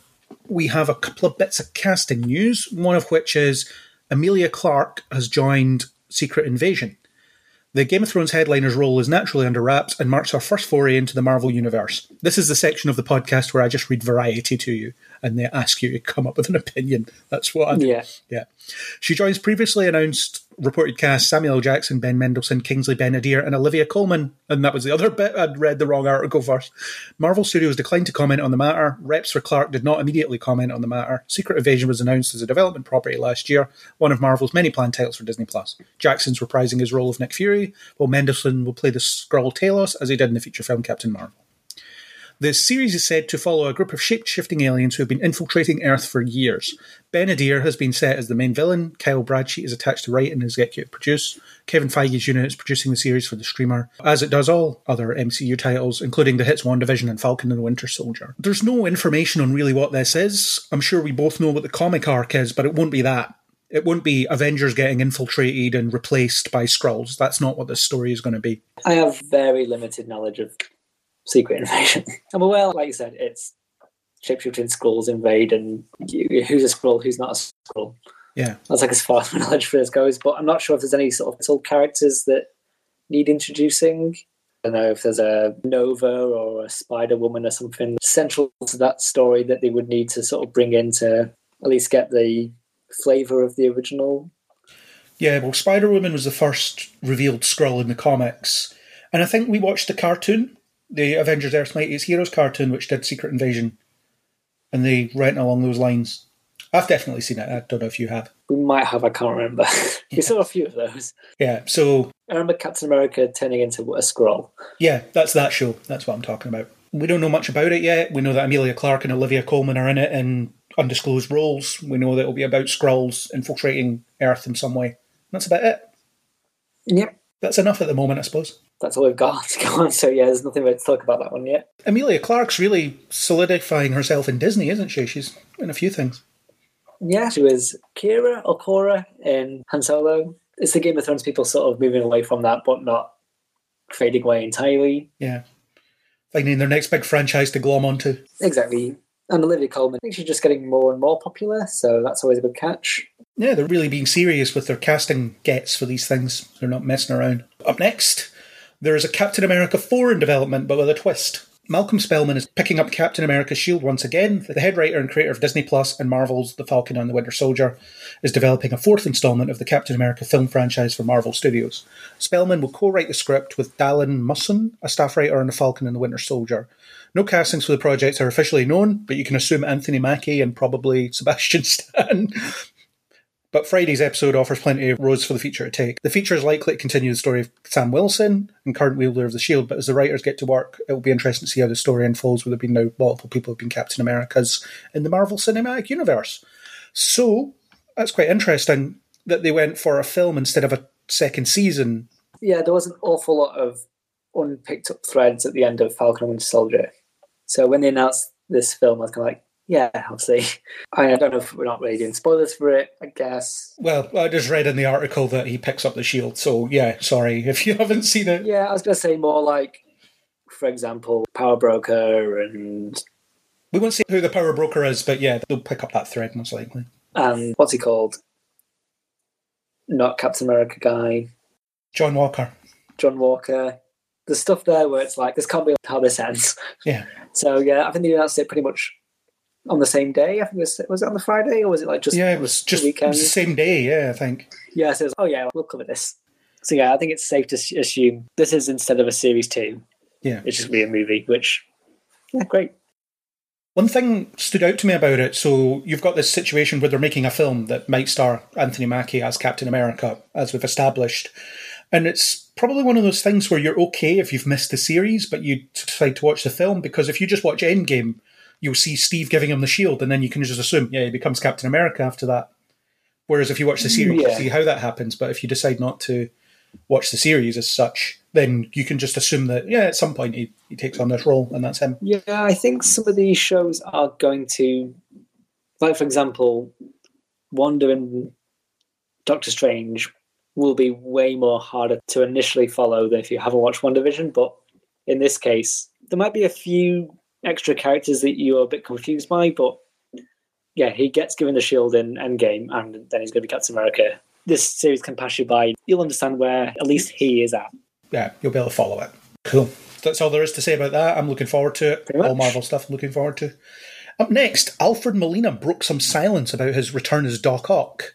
Alfred Molina was invited to reprise his role as the villainous Otto Octavius in No Way Home, the forthcoming third installment of the Marvel Cinematic Universe Spider-Man movies led by Tom Holland, of course. He was told to keep it quiet. He said, When we were shooting it, we were all under orders not to talk about it, because it was supposed to be some great big secret. Molina said with a laugh during an interview with Variety about his role in the Oscar nominated Promising Young Woman, which I still haven't seen. But you know, it's all over the internet. I actually described myself as the worst kept secret in Hollywood. Instead, not only did Molina confirm his involvement, he happily detailed his experience making the movie and returning to a part he first played in Sam Raimi's Spider Man 2. It was wonderful, he said. It was very interesting going back after 17 years to play the same role, given that in the intervening years I now have two chins, a wattle, crow's feet, and a slightly dodgy lower back. When the actor asked John Watts, the director of No Way Home, how the movie would bring Doc Ock back, since he pointed out, I died, Molina said the director told him, in this universe, no one really dies. In Spider Man 2, Molina played Octavius, who was poised to be a mentor to Tobey Maguire's Peter Parker when a lab accident turns him into the murderous Dr. Octopus, or Doc Ock for short. We all know this. So, in their early conversations, Molina said Watts told him the movie would pick up Doc Ock's story from that moment in the river, which in a franchise that includes multiverses, time travel, and diverging timelines seems plausible enough. Molina's concerns were more practical. He said that he asked Watts how they were going to deal with the fact that at 67 he's aged since 2004 film. He just looked at me and said, Did you see what we did to Bob Downey Jr. and Sam Jackson? Molina said with a laugh in 2016's Captain America Civil War. Marvel Studios used CGI to de age Robert Downey Jr. to look as he did in 1991. And in Captain Marvel, also set in the 1990s, a de aged Samuel L. Jackson played a younger version of his character, Nick Fury. Molina also cited Martin Scorsese's The Irishman as an example of digital de aging and its limitations. They made Robert De Niro's face younger, but when he was fighting, he looked like an older guy, Molina said. He looked like an old guy. That's what worried me about doing it again. I don't have the same physicality I had 17 years ago, that's just a fact. Molina realised, though, that the nature of the role would save him, and then remembered that it's the tentacles that do all the work. He sat up straight in his seat. My basic physical move as Doc Ock, as the actor, is just this. He said as he glared intensely at the zoom camera and made a menacing noise. I just do that a lot, and the arms are doing it all. Doing all the killing and smashing and breaking. I'm just going, he glared again, with a kind of mean look on my face. It was fantastic. so that's a really great interview, but I'm also very suspicious of it. The more I hear about the movie, the more I don't, I don't, I don't want this movie to happen. but I don't want a best of. It's boring. Definitely getting him. We're definitely getting Electro. We're probably getting other ones. It's less fun than doing a new version to be like, oh yeah, here's that one from that movie. And obviously, these are beloved, especially Sam Raimi Spider-Man movies, but I don't really care. If I'm honest, they're fine. But this is a big concern I have about the multiverse. Is I don't want just to be like, look, here's the X-Men, and oh, you know, here's Magneto's thingy, and he's just here because we've pulled him out of a dimension or something. It's just really boring because I like speculation. I like how is this Peter Parker gonna? Is he gonna meet the Green Goblin? Is he gonna part of that? I don't want it to be like, oh, we just pulled Willem Dafoe and now you got Willem Dafoe again. That's the worst option. and I just feel lazy. This whole movie is sliding towards this is going to be the lazy one, where they're just like, oh, here's. I'll be surprised if they got Willem Dafoe. I won't be surprised if they got. There's no one else in. Maybe the Rhino from Amazing Spider-Man. yeah, everybody wants to see him again. Yeah, because they're getting Electro. They might give them slightly new costumes, but really, it's the least interesting way of doing a superhero movie. I understand what you're saying. I think I'm quite excited to see Alfred Molina again, but the thing that makes me suspicious about that interview is they've been so tight-lipped about everything for so long, and then there's just this revealing interview where he tells you everything that you think you wanted to hear. Yeah, it would be fun if that is a Misdirect. scripted accident or a misdirect. Yeah, Turns out he's not playing Doctor Octopus at all. He's playing someone else. yeah. Or they do like the Superior Spider-Man thing, and he's playing. Was it the uh, Tobey Superior Maguire Spider-Man? Yeah, that'd be so cool. Yeah, he's playing a 67-year-old Spider-Man with Doc Ock legs. that would be fun. I'd rather that, but I do enjoy how candid Alfred Molina is, though, where he talked about, yeah, and The Irishman, I wasn't convinced, and I can't see how they'll be convinced by me. I like how he was just, I can't see how they're going to get away with this. yeah. I like when actors get to a certain point where they don't care about spoiling stuff Or rocking the boat. rocking the boat. I think my favourite example is Ian McShane ruined or spoilt something in Game of Thrones about his character. And it's like, it's just dragons and fights and nudity. Like, who cares? You're not watching this for the story. Don't get so upset. I enjoy when a, an actor gets to its age where it's like, we're not scared about going away from what the big Disney or whoever are after. Like, I'm happy just to have a big anecdote and just chat away. Yeah, fun interview. I'm looking forward to seeing if it's true or not. Doc Ock, back again. I would quite like to see a new version of Doc Ock. And that could still happen, to be fair. If it's multiverse stuff, we can still get a new one later on. Yeah, I'm nervous about this because the last two have been very good Spider-Man movies. I don't know. I don't want them to get lazy. Yeah, fair play. Okay, next up, we now know who Russell Crowe is playing in Thor Love and Thunder. He is playing Zeus, which means they're bringing in different pantheons of gods, which they do in the comics anyway.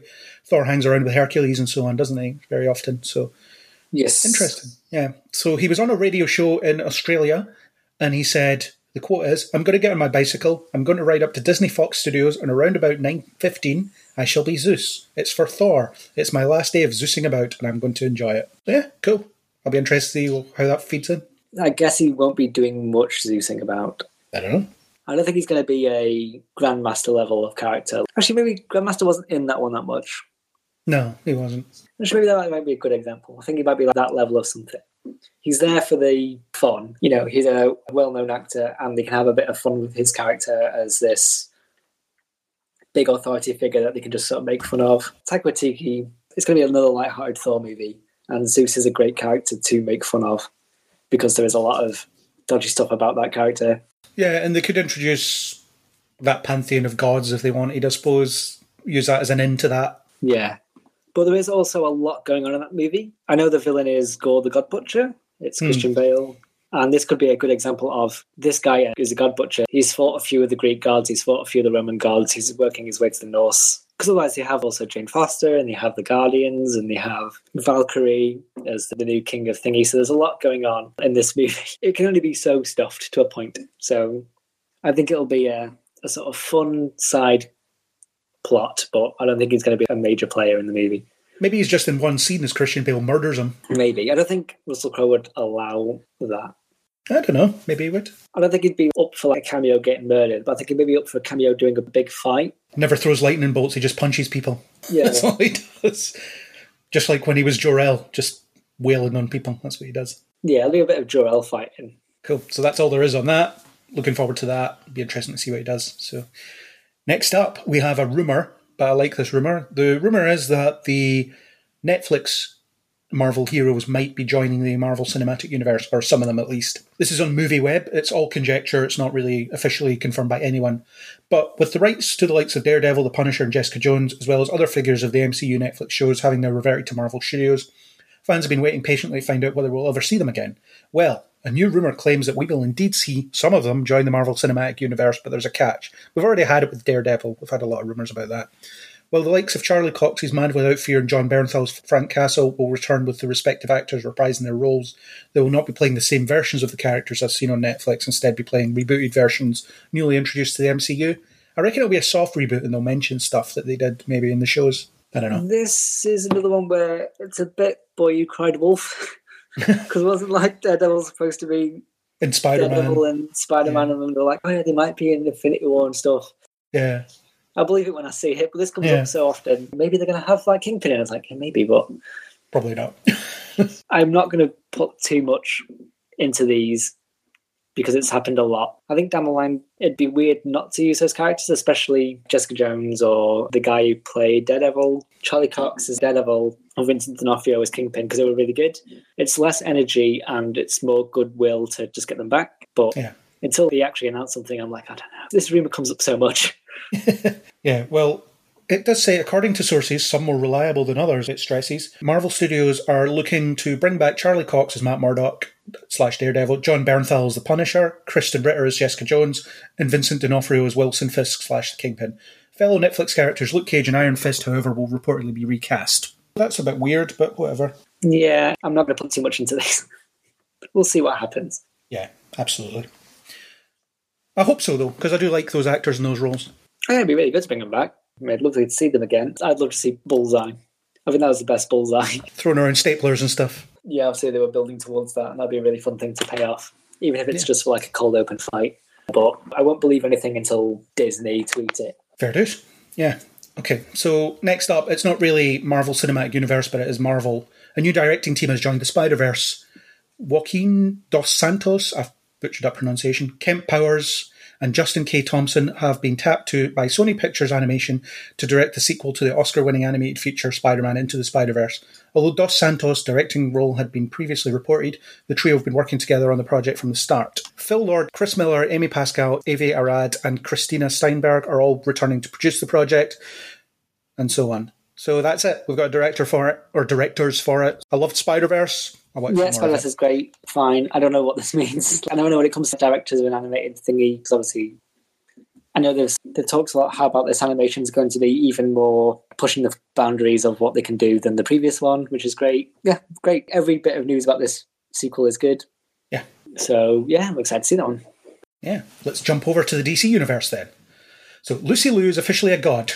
The Elementary and Why Women Kill actor has joined the DC Comics adaptation Shazam Fury of the Gods as the villain Calypso, the sister of Helen Mirren's villainous character Hespera. Along with Liu and Mirren, the core filmmaking team from 2019 Shazam is returning for the sequel, including Zachary Levi as the eponymous superhero Shazam, and Asher Angel as the teenage alter ego Billy Batson.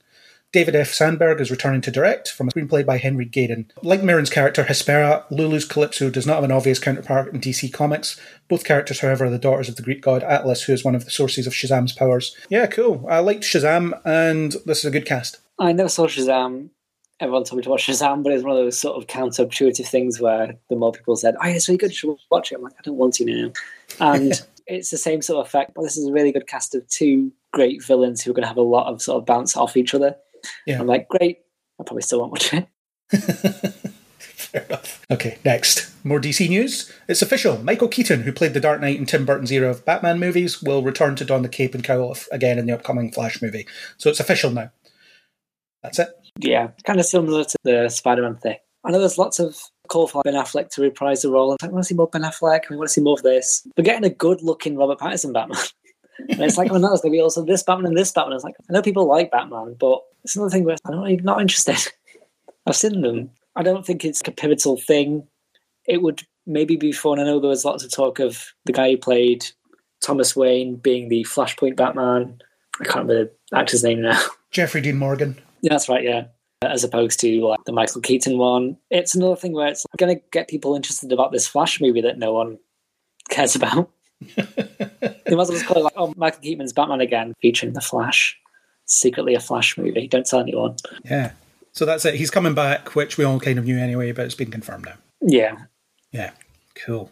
So that's it for DC news. We're going to move on to the CW. Only got one thing, but we seem to have a monthly update on this one, where it's the Powerpuff Girls pilot that they're filming. For those of you that don't know, the series stars Chloe Bennett as Blossom, Dove Cameron as Bubbles, and Yana Perrault as Buttercup. And this is the other bit of news. I opened the wrong article first again, but Donald Faison, who was Turk and Scrubs, will be the professor as well.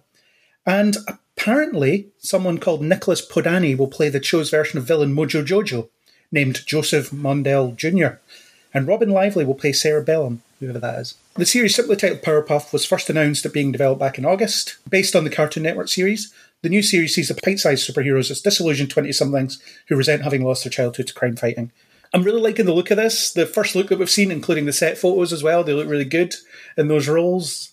Um, a sucker for a CW show like this, and I can't wait to see it. This is one where I have not seen any of the original cartoon.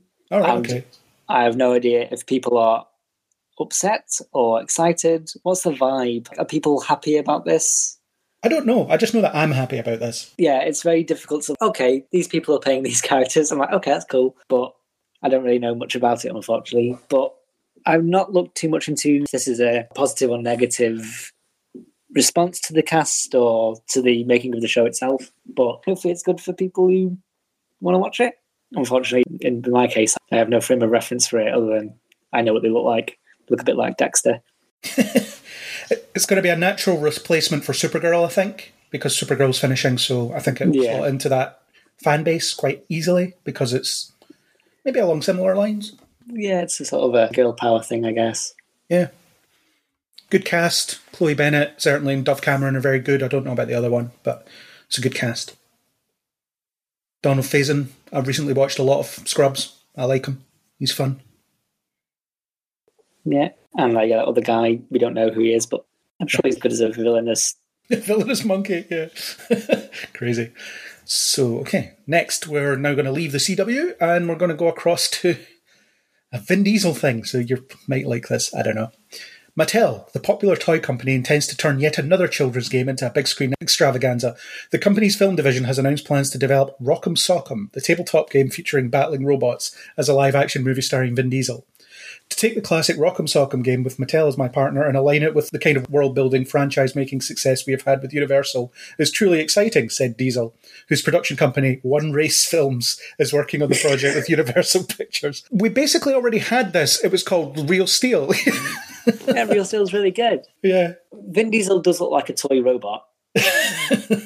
so I guess he would fit in if his head got punched to CGI his neck up. Well, I don't know. He'll be controlling the robot, I suppose, but Real Steel was Rock'em Sock'em robots, and it was a great adaptation of it. Yeah, Real Steel was Rock and Sock'em and it was really, yeah, just watch that. Or make a sequel to that. I love that movie. I watched it fairly recently, actually. I rewatched it. It gets me every time. I do love it. yeah, it's a really heartwarming and fun movie. Yeah.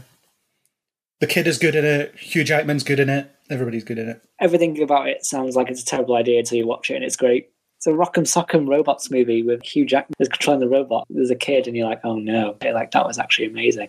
You can imagine this Vin Diesel version is going to be pretty It's going to be basic. what, what everyone's worried about. It's what Real Steel almost was. Yeah, what Real Steel could have been and wasn't. Next up, we have some Indiana Jones 5 casting. There's two people being cast Phoebe Waller Bridge and Mads Mikkelsen in unspecified roles. We know really nothing about this. We don't know the time period. We have to assume it's going to be maybe the 60s this time because it's been so long since the fourth one. I'm super excited about this. I think I wasn't until they announced both Phoebe Waller-Bridge and Mads Mikkelsen and returning Harrison Ford. They probably will make him the villain because he's foreign, and they could probably get away with being this Nazi villain or Soviet villain to go against him. But I think it'd be really fun if he was a hero character or like Phoebe Waller-Bridge was a villain. She could also be Lady Adventurer. Those two actors could do either the villain or the hero. or somewhere in between, or whatever this movie is going to be. I would be surprised if Harrison Ford isn't taking on sort of Sean Connery style role from Last Crusade. Kind of what they wanted to do with Crystal Skull, but what they didn't do in really. And I think there'll be an action lead, which Yeah. could be either one of those two, and then he'll be more of the and not dissimilar to Force Awakens, I guess. He's the legendary character with the legendary hat and stuff, and this is like the new generation of treasure hunters. You could be right, yeah. And even though last time they tried a reboot, it wasn't successful and no one really liked it, it's very difficult not to get excited because the Indiana Jones are really fun. This has to be the last one for Harrison Ford, though. The man needs to just slow down. Yeah, probably. Probably his last one, or at least if they make maybe a, a second one afterwards and they make them fairly rapidly, they could get maybe one or two in. Not to say that he's unwell, but he isn't a spring chicken. No, he's not. He's getting on a bit. The man needs to just settle down and stop crashing planes and breaking his leg. Yeah. yes, he's not helping himself. Next up, first look at Knuckles on the Sonic 2 set. They put like prop placeholders on set, Yeah, they're just models. models Yeah. of the video game characters. Well, the Sonic resembles what he looks like in the film, and so does Tails, but Tails already looked like he does in the video game when they introduced him in the post credit scene. They're just using the designs for the video game. And everyone loves it. I know this is getting a very strong reaction. The trio always looks good with the primary colours. Yeah. So yeah, they're making the right choices with this one. After a bit of a blunder with the last one. Yeah. Yeah. It would be kind of funny if this is like we don't understand and Sonic's just by himself and there's just a display of oh it's the heroes and he just runs past and it's like no it's just me just me in the movie these are literally just brick cutouts for props Yeah. But considering how robotnik accurate they ended up making Jim Carrey they know what's working here they know what to do with this movie so Except he wasn't fat. That was the only difference. no but they had the goggles and the big mustache they got those things they can make him more round in the next one if he's been surviving on that weird planet on fattening up weird berries or whatever it is he has an allergic reaction to a mushroom. Just Yeah, can't get his latte just how he likes them, so he's had to find a replacement. I'm looking forward to Sonic 2. I liked Sonic 1. That did break the video game curse for me. Well, so did Detective Pikachu. Those two definitely broke the curse for me. Yep. And is it speaking of video games? No. No. Ah. I thought I suppose I could. It's the next video game bit of news. Let's do it, yeah. Speaking of video games, Gabriel Luna has been cast as Tommy in The Last of Us, which matches up with the Pedro Pascal casting in terms of background. You can believe that they are related. Yeah. I said on a previous one of these that I wasn't so excited about The Last of Us adaptation because I feel like the game does it perfectly. And I don't think that a TV series will be able to capture that because I was really immersed in the video game and the relationship and stuff, and I don't really need to see that again. I really wish this was just another story set in that world. I'm in a rare position of I enjoyed the second one, didn't play the first one, and since they announced this, I'm going to go into the story in the TV version as opposed to. I know some elements of the first story, but I'm purposely not looking too much into it for the fun of. It's going to be a rare opportunity to watch this version as opposed to knowing the game version. Hmm. I know that Toby has more of a role in the second game, and I think in the first game, from what I've heard, he's not as predominant. You mean Tommy? Tommy, sorry, yeah. Yeah, yeah. Tommy, you, you meet him at the beginning, and then you hook up with him later on, and then he disappears. But he actually has about the same amount of screen time in the second game, if you think about it. Okay. You only see him periodically, although the second game is way longer, so yeah, there's probably more of him. Yeah, The second game is way longer, and you see him from two sides. percentage-wise, it's probably about the same. Okay. Well, yeah, no, that's so far so good. Quite excited about this one. Hopefully we get it. Hopefully it's not something we have to jump hoops through. Is it Amazon Prime? Is it HBO Who- Max. HBO? No. Yeah. I'll find a perfectly legal way of acquiring it. Yes, of course. But what about this Last of Us video game remake rumor that is attached to this? The, apparently, they might be remaking the entire first. Oh game. yeah, what's this about? There's, a similar one. They remaking ooh, Life is Strange, the first Life is Strange and its DLC as a re thingy. It came out on the same console. What was the other one? Final Fantasy Seven or something. One of the most recent Final Fantasies is getting remade. You're sending it to me. Can you see the difference? I'm like, I don't know. I don't know what the difference is. it's pointless in terms of Last of Us. Remake a game where it would benefit greatly from the upgrade. Metal Gear Solid 1, for example, or I don't know, a, a PS2 game that was really good. but games that would benefit from this massive leap in technology, not remake a game that's you can buy on the same console. I know they're never going to make Grand Theft Auto 6 because they can just sell Grand Theft Auto 5 again and again and again forever. Yeah, they might remake Last of Us 1. Why? What's the point? What new thing can you add to it? It already looks amongst current games. You don't need another go at it. Well, the thing you were talking about with Final Fantasy, that's just a remaster of the PS4 version on the PS5, so they've just upscaled it. There's Yeah. back to PS5. Oh. Yeah. So there's a lot of that, and you get your free upgrade to the PS5 version when you own the PS4 version, so you don't need to double dip, Yeah. and they're doing that with a lot of things. But The Last of Us, it seems to be a ground up remake, which is pointless because it came out not that long ago. As you say, it's still the gold standard graphically and gameplay wise. You can play the first and second one back to back, and of course, the second one looks a lot better, but still, the first one looks damn good.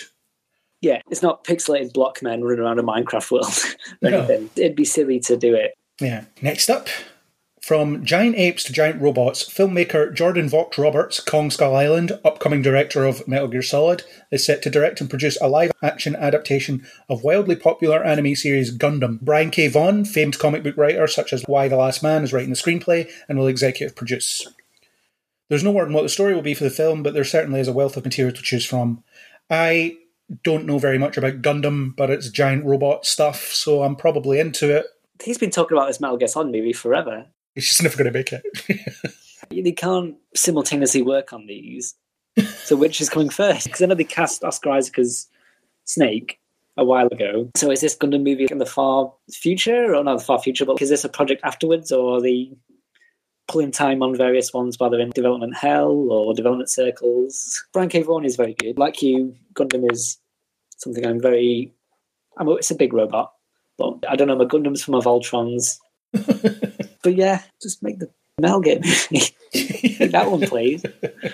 Yeah, let's see that first. Make the thing I specifically want. Yeah. So next up, Adam Wingard is set to direct Thundercats. That is a big scale feature based on the animated TV series that ran from 1985 to 1989 and several other iterations, comic books and merchandise and so on. I don't know very little about Thundercats. I didn't really watch it when I was younger. I know this is a big thing for Aaron. He loved it when he was younger, so I think he's more inclined to have an opinion on this than I am, but I'm surprised it took them this long, is all I have to say about it. Same, I, I'm very unaware of Thundercats. I know it is a fairly popular franchise, and maybe they were just waiting. They want to get like the world looking right. They don't want like a cats movie, Thundercats cats movie. I think maybe this was a case of waiting for it to be able to be made to look good enough. I guess because I'm guessing it's a live action version. But like I said, same as you. Hopefully, the people who enjoy Thundercats will get a good kick out of this. But I don't have too much to, to add to it. Apparently, the film will use the animated series as a jumping off point, but then Wingard will take it in a direction he's been thinking about for many years. He's passionate about it, so he's probably the right guy to have on board. Yeah, it's always a good sign when they get people who they're all in. I mean, especially for the fans of the thing, and they all, well, not they all, but if you want the storylines that have been going along for the various series or threads that they want to see picked up, getting one of their own in to do it is probably the best way to go, I'd guess. Yeah, give it to someone who wants to actually do it. That makes sense. Exactly, yeah, as opposed to someone who will just phone it in. Yeah. I'll maybe ask Aaron about it next time he's on one of these.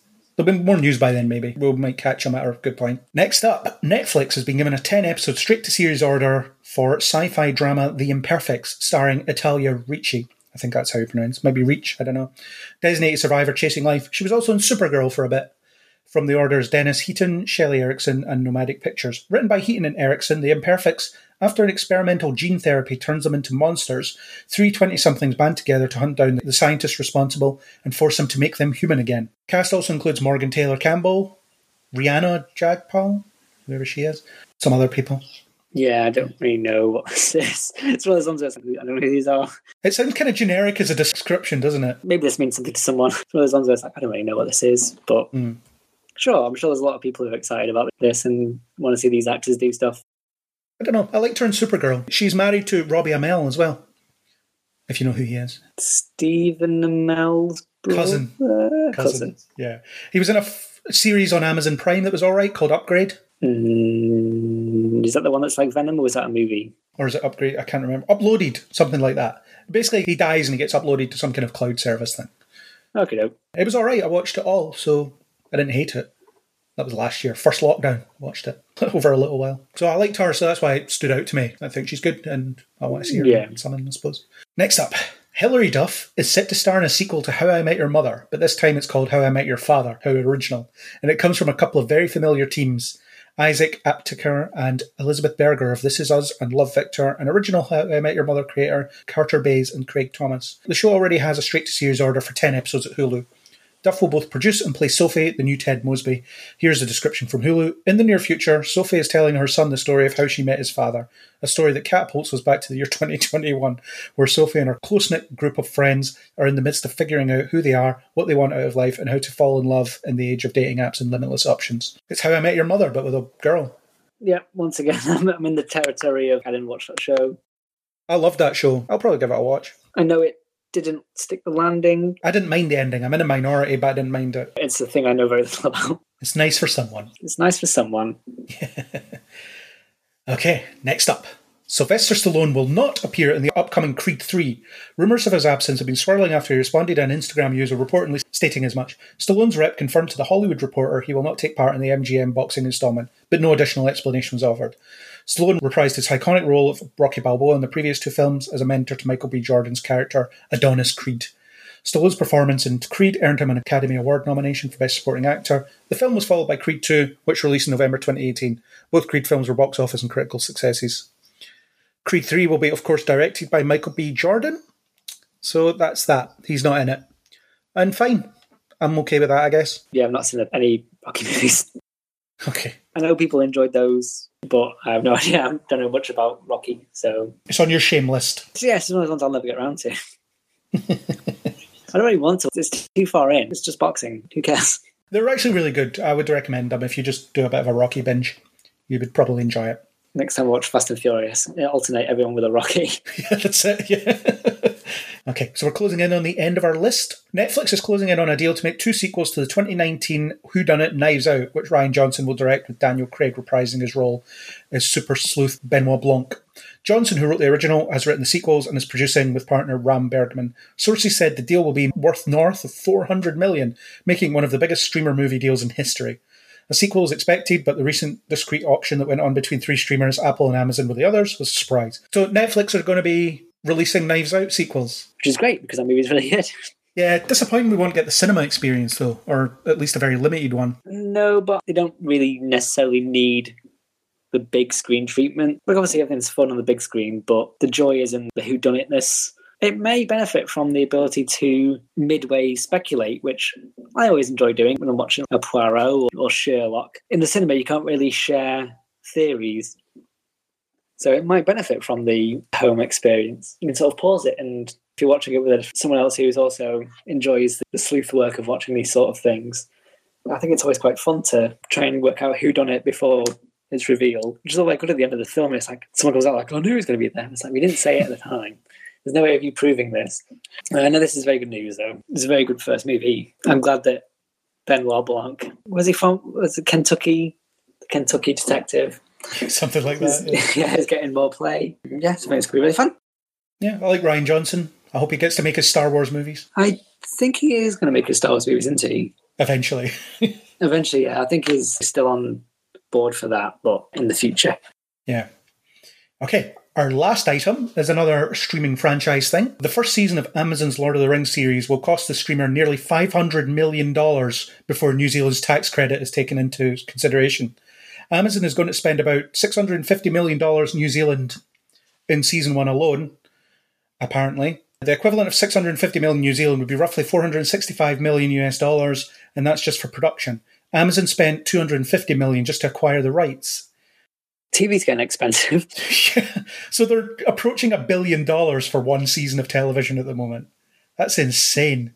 It is wild. I think Netflix have that budget for It's one Amazon. thing. Yeah, I mean, like, in terms of Disney Plus are making very high budget shows and HBO are making very high budget shows. I'm wondering if there's going to start some flexing. Like, are Disney going to try and spend 500 million on a series and then someone spend 600 million? And, and yeah, these things are getting wildly cinema level budgets on stuff. Hmm. which probably can't sustain.